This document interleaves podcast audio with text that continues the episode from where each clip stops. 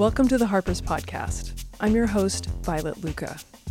When Donald Trump announced the creation of the Space Force, the sixth branch of the U S Armed Forces, it seemed like a joke. Just another pathetic attempt to rally his base. It's going to be important monetarily and militarily, but so important for right up here, the psyche. We don't want China and Russia and other countries leading us. We've always led. We've gone way far afield for decades now, having to do with our subject today. We're going to be the leader by far. We're behind you a thousand percent. It also seemed like a throwback, a mashup of Star Trek's worst macho motifs and Ronald Reagan's Star Wars program. After all, does Reagan's announcement sound so different? For behind all the numbers lies America's ability to prevent the greatest of human tragedies and preserve our free way of life in a sometimes dangerous world. It is part of a careful long-term plan to make America strong again after too many years of neglect and mistakes. Yet, as Rachel Riederer writes in the November issue, the United States is vulnerable in space, exactly because we led the charge. The Earth's orbital belts are crowded with thousands of satellites, many of which have both military and commercial purposes. They are vulnerable to signal jamming, physical collisions, and other types of interference that could endanger or seriously disrupt our lives. I spoke with Riederer about the treaty that governs space, the Space Force, and the extent to which we should be suspicious of what the military tells us about the threat of war in space. So, this is a very dense piece with a lot of potential implications. So I thought it might be useful to start by breaking down the nineteen sixty-seven Outer Space Treaty. So what it prohibits, how it envisions space, its relevance now, and also how much it doesn't understand about now. Yeah, that is a great place to start. I think one of the most important things to understand about the Outer Space Treaty is that it was written when we were using space in a totally different way, when the uses of space that are now really widespread were just beginning to be imagined. So in nineteen sixty-seven, there were a few satellites. No one had been to the moon. And importantly, it's the middle of the Cold War. So there is this really widespread concern about what it would mean for either the U S or the Soviet Union to be the first one to get to the moon and to be able to use the moon as a military base where they could station a nuclear weapon or another weapon of mass destruction. And so because that didn't happen, it sounds sort of far-fetched now. But at the time, there were nuclear weapons being tested in the atmosphere. And so the idea of using space as part of a nuclear war was very real. And so that's one of the main thrusts of the treaty, is that the moon may not be used for a military base, that nuclear weapons cannot be positioned in space. There is some loftier language about space being an area of peace that should be used for peace and cooperation and the furtherance of science and betterment of mankind. Star Trek. Yeah, exactly. But in a really practical way, it's about limiting this specific type of weaponry. And, and, you know, as General Raymond has put it a couple of times, the Outer Space Treaty says no nukes in space and the rest is the wild, wild west. And that's because it just simply, you know, there were no rules about commercial entities in space, because who could imagine commercial entities arriving in space when at the time it was really just these two superpowers. Exactly. And of course, back then, again, thinking like, oh, this is for the betterment of mankind. Why would a private company have control over that? It would be for the government would give you these nice things, right? No, certainly. Um, but now we're in a very different time. We're in such different times. And one thing that is interesting that the people who've really studied this, who have like really looked at the the documents from that negotiation, one thing that they talk about is that the Soviets were like very clear that the idea of private enterprises in space made no sense and would never happen, but that the American negotiators were like, well, maybe. Uh, and I think that's interesting, even though it didn't make it into the treaty. No, that is, uh, yeah, it's very telling. So how does that, how does the Outer Space Treaty compare to Space Power, which is the doctrine that guides the Space Force? As you write, it contradicts the Outer Space Treaty in some pretty significant ways and in a kind of sneaky ways. But as one of your sources says, the doctrine, quote, certainly doesn't have the force of law and wouldn't override the Outer Space Treaty. Yeah, so this is an interesting... These documents are in tension, and that is immediately clear. So, like, the treaty is a treaty. It was signed by more than fifty states. It has the full force of international law. The Space Force doctrine, called Space Power, is a very specific type of document. It's sort of a statement of purpose and statement of intention authored by a big group of people within the U S military. So it doesn't have it doesn't have the force of law, but it is important in setting the goals and making public the intentions of the U S military for its operations in and use of space. And and if you read Space Power, the difference just in tone from the treaty is incredibly striking. This is a document that is about increasing the swiftness and lethality of U S forces in space. It is about stating that the way to preserve U S safety and U S interests is to continue having total domination and, and military supremacy in space. There is, the Space Power doctrine does not share the treaty language about there being any, any, there's no pretense of space being a site of global cooperation and peace. And so that was really striking to me. And I think that part of that is just simply understanding the authorship and the audience for those two documents, that one of the uses of military doctrine is, you know, defending the existence of, of a new service branch that, you know, Space Force, when it came into being, was a little bit controversial. People made some little jokes about it. So part of it is to reinforce the need for Space Force and the seriousness of national security threats in space.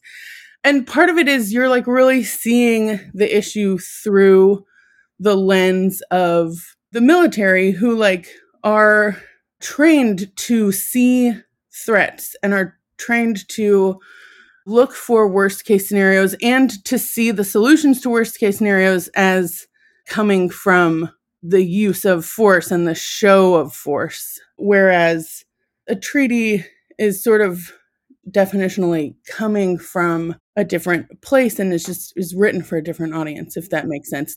The contrast is totally striking, though. Yeah, I mean, because some of it does seem, you know, the fact that the Outer Space Treaty says, like, oh, you can't go mining for minerals on the moon. Like, the moon belongs to everybody. Right. Or, you know, you can't exploit this, the resources out there. And then the Space Force is kind of like, yeah, we're going to get up there. If somebody tries to take that stuff, we'll shoot them down. You know, like, I think that is an important distinction, that it's, I mean, yes, the U S, again, we won the space race. We have a lot of, you know, there's a lot of stuff up there. There's a lot of satellites for different purposes. We'll get to that in a second. But while the U S was building a lot of infrastructure in space, other countries were building ways, maybe on the ground or covertly in space, to take those resources down, to take that infrastructure out. Yeah, absolutely. One of the things that I found so interesting to learn about in, in reporting this is the way that space infrastructure has become just a cornerstone of, of U S military advantage. And not just in terms of, I don't even mean that just in terms of space weapons, but but the way that terrestrial military operations really rely on satellites for communications, geolocation, all of these functions that we now take for granted. But one story that that several people talked to me about was this, the fact that during the first Gulf War, that was really the first time that the U S was able to use space resources that other countries simply didn't have. And so when American troops were executing the Operation Desert Storm, they were able to go across stretches of desert that were unroaded, that in the past they just simply would not have been able to do without G P S. And so that marked this change and opened up an area where the U S was able to use space in a way that gave this huge advantage. And so it does make sense that while that advantage increased and increased as As U S space technologies got more and more sophisticated, that the response from other states and non-state actors was to figure out ways to mess with those the satellites that are, are conferring that advantage. And so you have now this wave of ways to mess with satellites that range from lasers and microwaves and chemical sprays to cyber attacks that would, you know, allow people to mess with the signals from a satellite or to, to get to get control of a satellite. Yeah, and so those two things have have sort of developed in tandem. And then add to that this other genre of threat to satellites that's much more dramatic, which is a kinetic anti-satellite weapon. So, so an actual projectile that could hit a satellite and destroy it.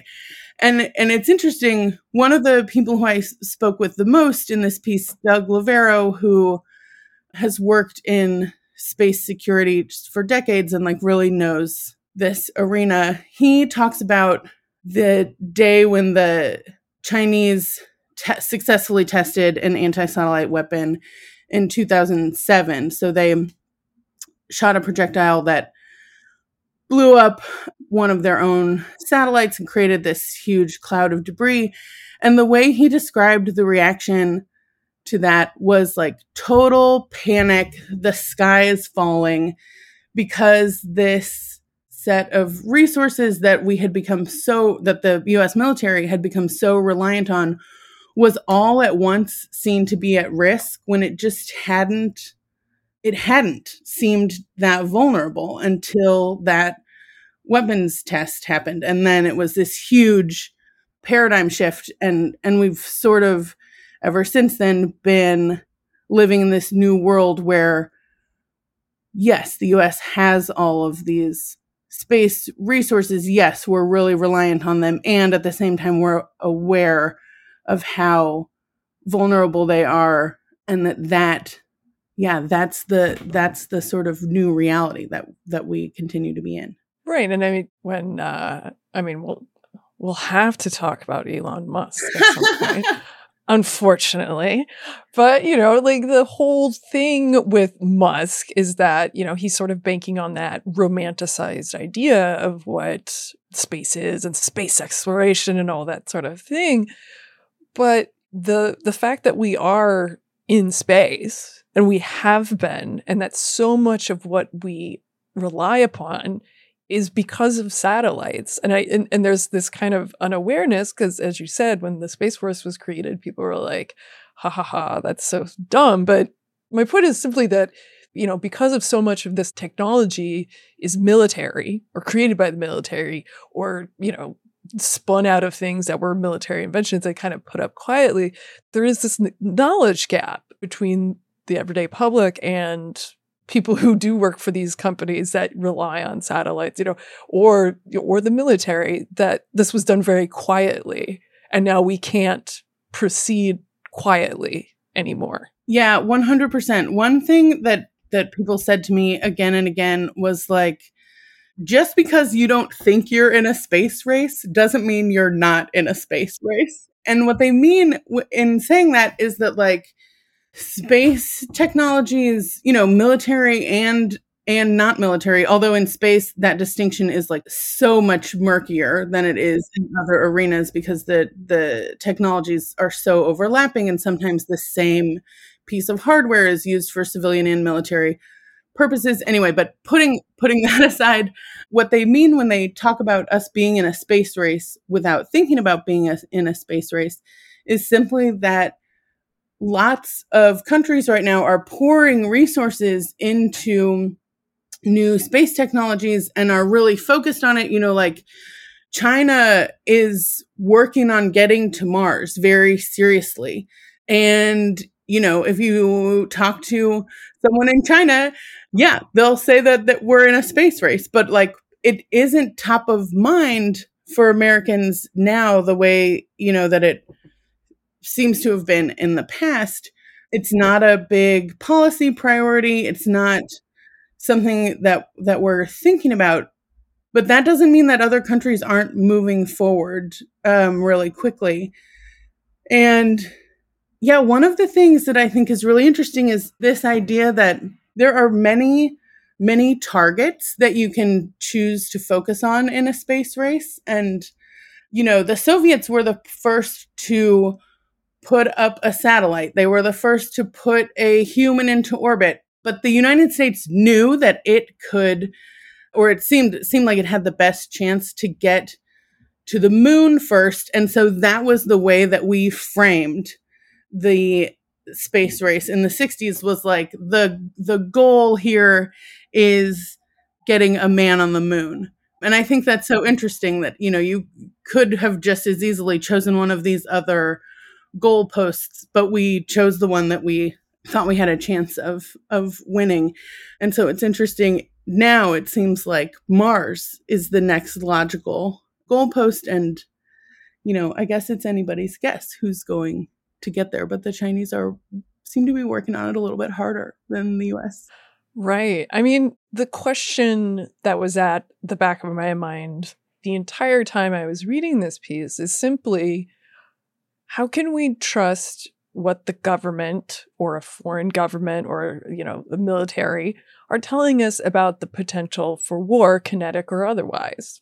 Because, you know, it's like, I mean, not that the U S has ever done propaganda or overestimated the, their certainty in certain, I don't know, uh, intelligence gathering. But like, you know, China, the, the state runs the media, and, you know, they, of course they're going to say they're going to Mars, right? Such a good question. And I really went on a, went through a whole process in reporting this where, like, at first, you know, wading into these stories about, you know, this country has this type of weapon, this country has this type of weapon, you know, North Korea can do this, Iran can do this, India can do this, Japan can do this. There are many, many stories that come up all the time that have this sort of alarmist view of new weapons technologies uh, being developed by countries that are not the United States. And so my f- my first sort of wave of reporting, I was talking to people and I was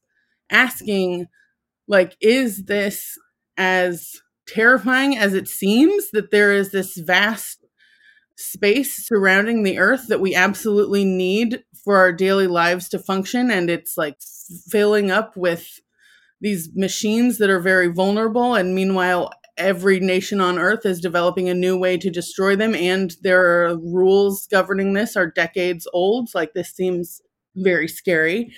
And it is. And that's true. And it's also true that so much information about space technology and space weaponry is classified.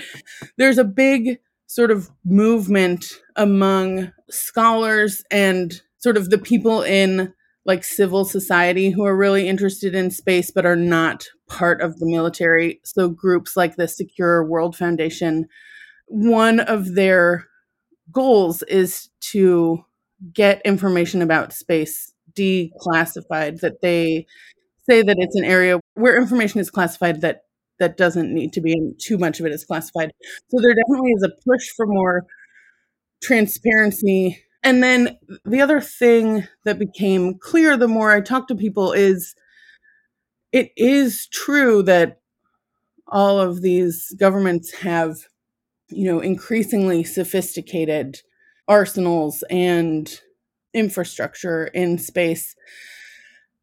And so that brings with it an elevated level of risk, but it also brings with it an elevated level of deterrence that, that, you know, the more, the more you have to lose in space, the more incentivized you are to like keep it calm. And so in that way, I think it's interesting. You know, there are obviously a lot of people who are much less comfortable with the idea that the United States' absolute supremacy in space is sort of shrinking and that other other nations are are gaining on on the U S. But another way of looking at that same situation is that, okay, you know, the more reliant other nations become on space, the more they also are incentivized for there not to be huge clouds of destructive debris, the more incentivized they are to make sure there are no collisions or big conflicts, because that asymmetry of power is also an asymmetry of vulnerability. And so that was something that I found very soothing. The idea that, like, yeah, everybody has a lot to lose if things go wrong in space, but also the people who are making decisions, the people who are operating this machinery know how much they have to lose. Right. There is a lot to lose. And there is an argument that, you know, it should be protected.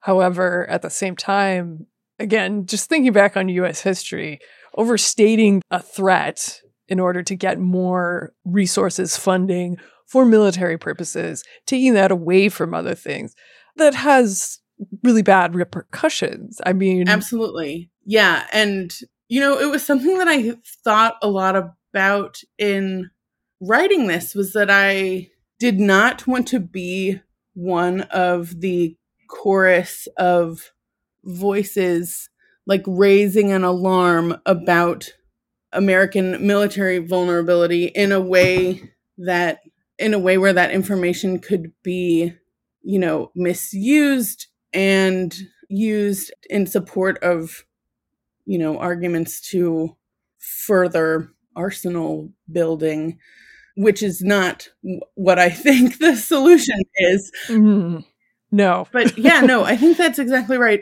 And it's interesting. Some of the people who I spoke to about, you know, insiders' reactions to the creation of the Space Force, you know, I specifically was asking them if the budget that it was created with seemed sufficient, or if it, if, you know, people had felt like this new branch was, was getting too much funding, or was it getting the short shrift? And the people who I spoke with were like, uh, it was, you know, people are fine with the, the budget allocation. And then, you know, each time that they would say that it was pretty non-controversial, they would then stop and be like, listen, no one at the Pentagon doesn't want more money. Exactly. Yeah. So that dynamic is, is certainly there. Right. And speaking of avarice, uh, you know, although you do write about Elon Musk's Starlink and SpaceX, as well as other private companies, private space enterprises, ha ha ha, all of the military and defense maneuvering you describe seems to be the work of national governments. Have private entities played a part in these skirmishes? And are there any rules at all guiding them, considering there isn't even like a common definition of what constitutes a weapon in space? I know. Yeah. I mean, they're they're so intertwined, because the private companies are often the ones building the technology. The the same sort of idea about there being a Wild West definitely applies to private space enterprises as it does to military operations. And, you know, I did not get really deep into the ways that the interests of those companies are or are not aligned with, with military operations. But the one thing that does seem really clear to me is, you know, the space is a commons, you know, it doesn't belong to anyone. And we see this dynamic that's that's very familiar if you pay attention to what happens to a commons on Earth, which is, it seems like it's there for everyone and nobody owns it. But what happens is that the people who have the capital and technology to like to take advantage of that resource that is commonly held and that nobody owns are the are the ones who are able to profit off of it. And that seems to be sort of happening in the void. And it seems like it's just a matter of a company, you know, mixing their labor with some resource and, and reaping the benefits. Um, but when you look a little closer, what's happening is that public resources, in this case, services like the United States military, tracking satellite movements and issuing warnings about collisions, those costs are being borne publicly. And then, you know, this very small group of, of corporations who are able to do space tourism or, you know, make plans for space mining are the ones who are able to profit off of that. And, you know, the rest of us remain paying our taxes to, you know, support the infrastructure that makes it safe for them to do that. So, yeah. Right. Is there like a, is there something roughly equivalent to Blackwater as far as you could tell? Because I mean, it's again, because it's like, I'm sorry, we've, we've been we've been in these forever wars. Yeah, that's such a good question. I honestly don't know. Oh my God. Yeah, I don't know the answer to that question. Is there a space Blackwater? I I mean, probably. Probably. We don't know yet. I am not made of stern enough stuff to dive into the existence of space Blackwater. Uh, but I, you know, I suspect that you are right, that that such an entity does exist. Yeah. Oh, it's okay. A lot of this piece is based on speculation, informed speculation on what might happen. So, well, I wanted to ask about, you know, there are independent groups that are trying to set guidelines. The Woomera Manual and the Manual on the International Law Applicable to Military Uses of Outer Space. Yes. Could you talk about those? And I'm just thinking about, again, this is kind of pessimistic, thinking of things like the Rome Statute that guides the I C C, or the, you know, the Geneva Convention, which the U S has never signed. So, like, I mean, yeah, it would be interesting to talk about their goals and, you know, what they're doing. Yeah.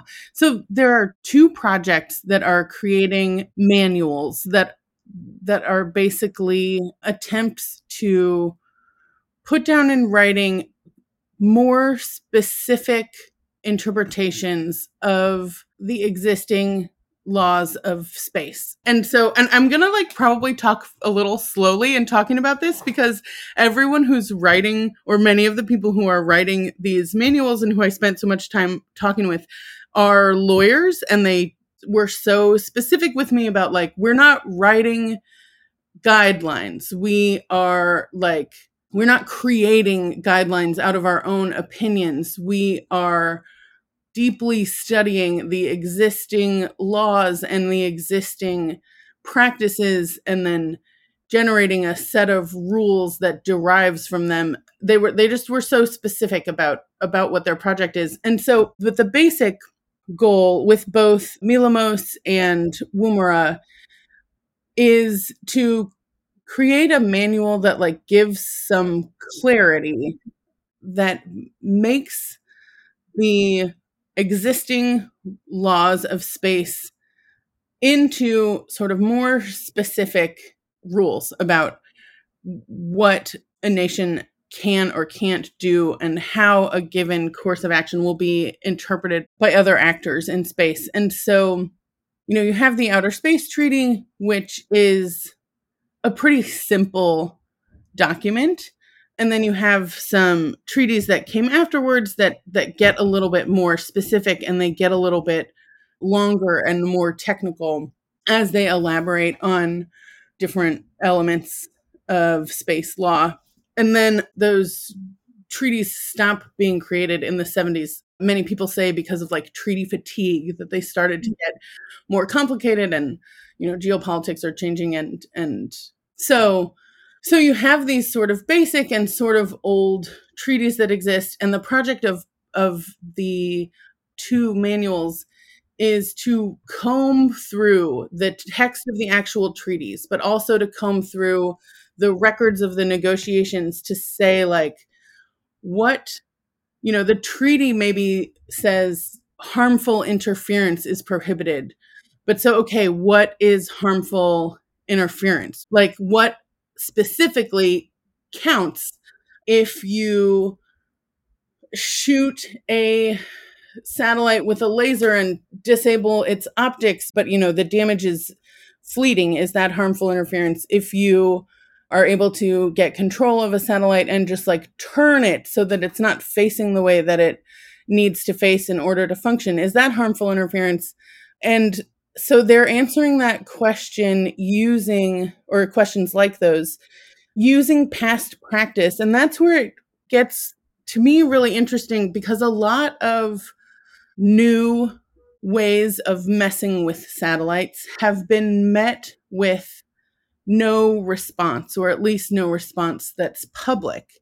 And so, you know, the findings of these manuals are not public yet. They will become public, you know, hopefully within the next year or so. And so it'll be really interesting to see how they interpret the the state behavior and, and where the lines are going to be drawn. My speculation would be that that a lot of uh, that it might codify some tolerance for some anti-satellite behaviors that, like, you might describe them and say, yes, of course, that's harmful interference. But because they've happened and governments have have not reacted, that, you know, that it is decided that those aren't actually against the law. That's just my speculation. We'll have to wait and see what the actual experts arrive at.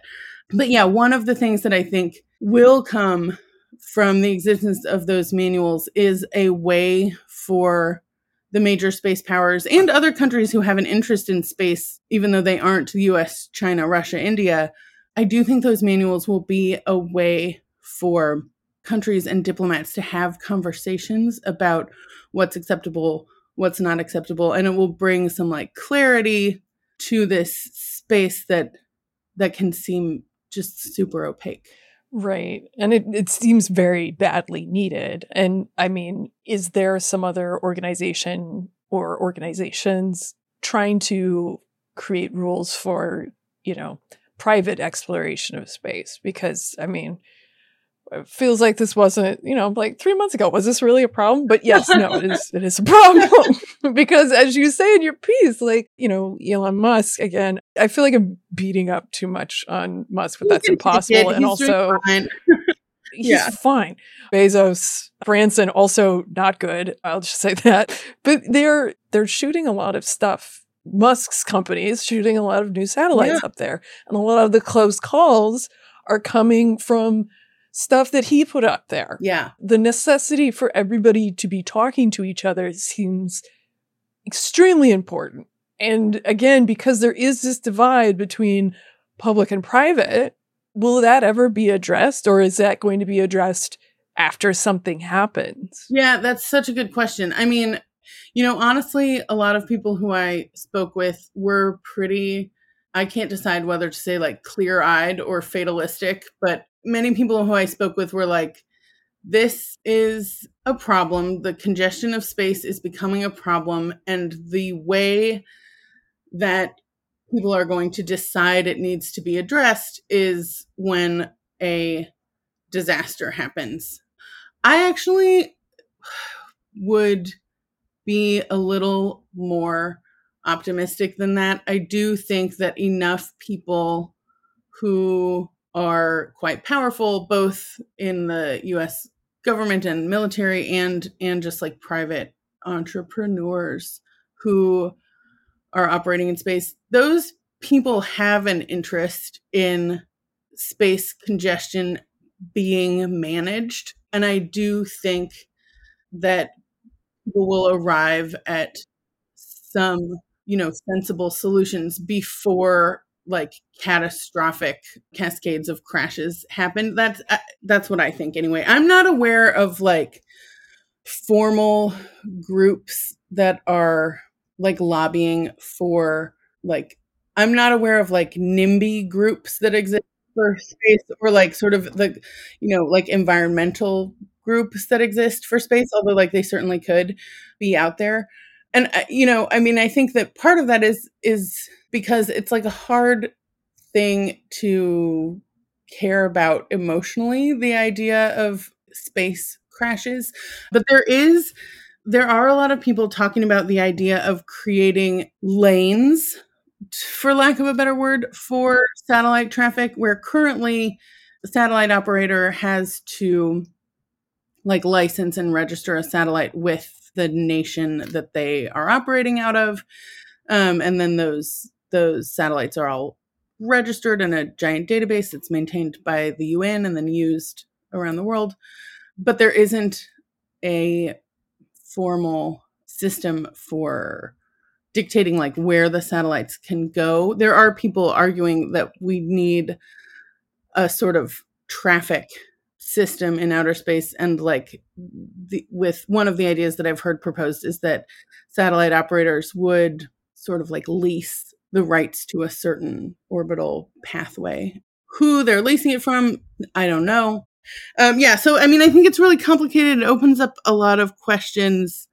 I mean, I think we're at the beginning of those conversations, and there are people who are invested in bringing some order. I don't know how it's going to go. Again, just thinking about military history, something like the Lieber Code, which was created by this Prussian guy who fought at Waterloo, which was, you know, lots of cannonry. That's horrifying. Who then moved to South Carolina, was horrified by slavery, became a professor, and during the Civil War, you know, motivated for a lot of reasons, but in partly because, you know, how Black captured Union soldiers were just killed by the Confederacy. He created this code that was like, these are the rules by which we will conduct war. No torture, right? Protections. And this document was translated into different languages and adopted by other countries. And that was eventually used as the basis for the Geneva Convention. Oh, I didn't know that. Yeah. Wow. But the U S never actually signed off on yeah. the Geneva Convention, despite the fact that this is something that originated from the Civil War, right? And so in your piece, you talk about how, well, Russia and China have this, you know, treaty or document that They're they're cool with, but we won't sign it. This is all just sort of leading back to this question of like ego, military ego, if you want to call it, that that could prevent, or or could there be something that everyone else agrees to that the U S just doesn't want to participate in because it's too threatening, you know, or it's like the commies came up with it, even though Russia is not the U S S R. Yeah, no, I mean, I think it's actually a lot of this, a lot of the agreement conversation reminds me so much of conversations around climate change, where it's like you can have all different countries from all over the world engage in conversations about what to do. But the fact of the matter is that there's like a small number of countries who are actually um, have the power to make an agreement meaningful. And in this case, it's really, you know, in the case of space arms, the countries who would have to sign on to make an agreement meaningful are definitely the U S, China, Russia. And then, you know, you have another tier of, of um, you know, India, Iran, others. But is Iran, I mean, because again, I, I have to push back, just like, is Iran actually, you know, the country was devastated by COVID. Oh, yeah. It's definitely not the same tier as the as the big three. What the the Chinese and Russian uh, treaty that has been proposed, what the American space thinkers who I talked to about this said was like, it's, you know, it would put the U S at a disadvantage because it limits it limits the kind of technologies that that the U S has, but it doesn't limit the kind of technologies that, that Russia and China have. I don't know how that's a hard um, statement for me to evaluate.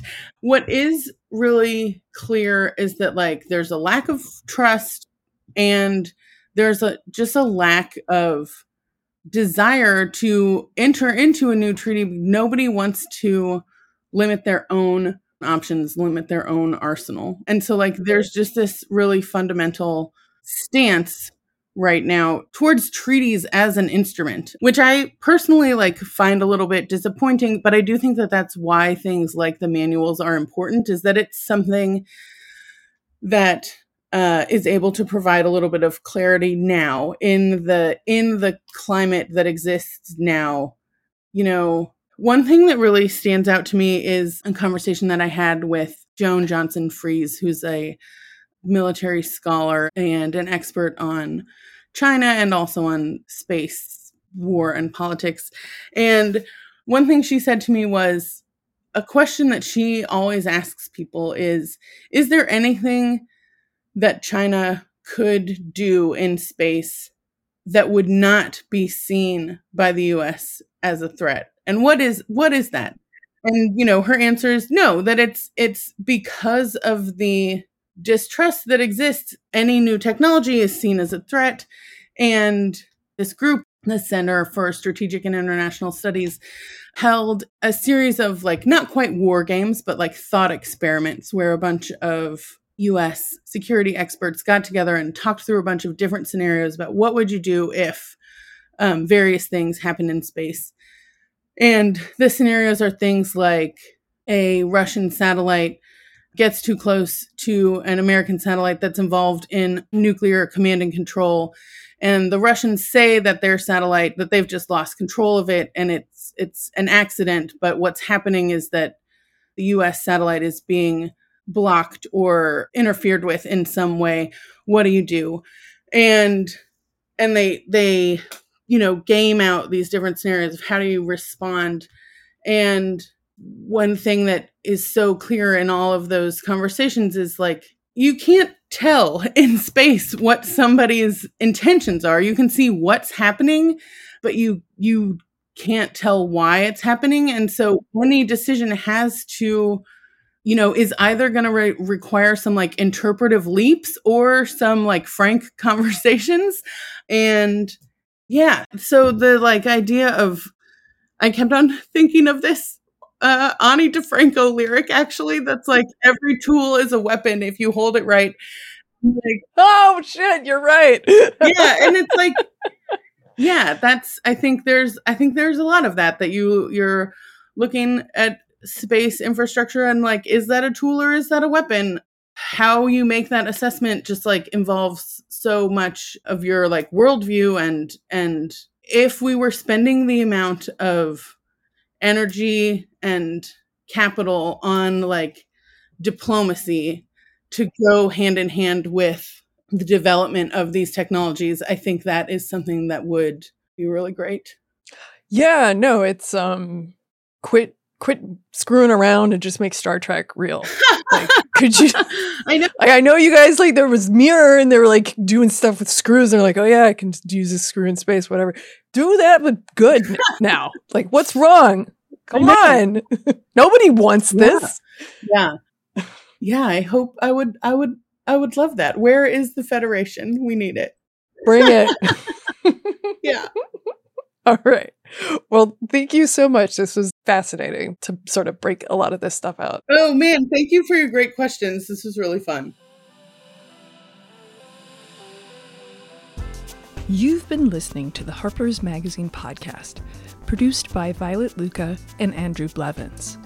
The music is Cut and Shoot by Febrifuge. Harper's Magazine is the oldest general interest monthly in America, exploring the issues that drive our national conversation through long-form narrative journalism and essays. To get twelve issues for twenty-one dollars and ninety-seven cents, visit harpers dot org slash save.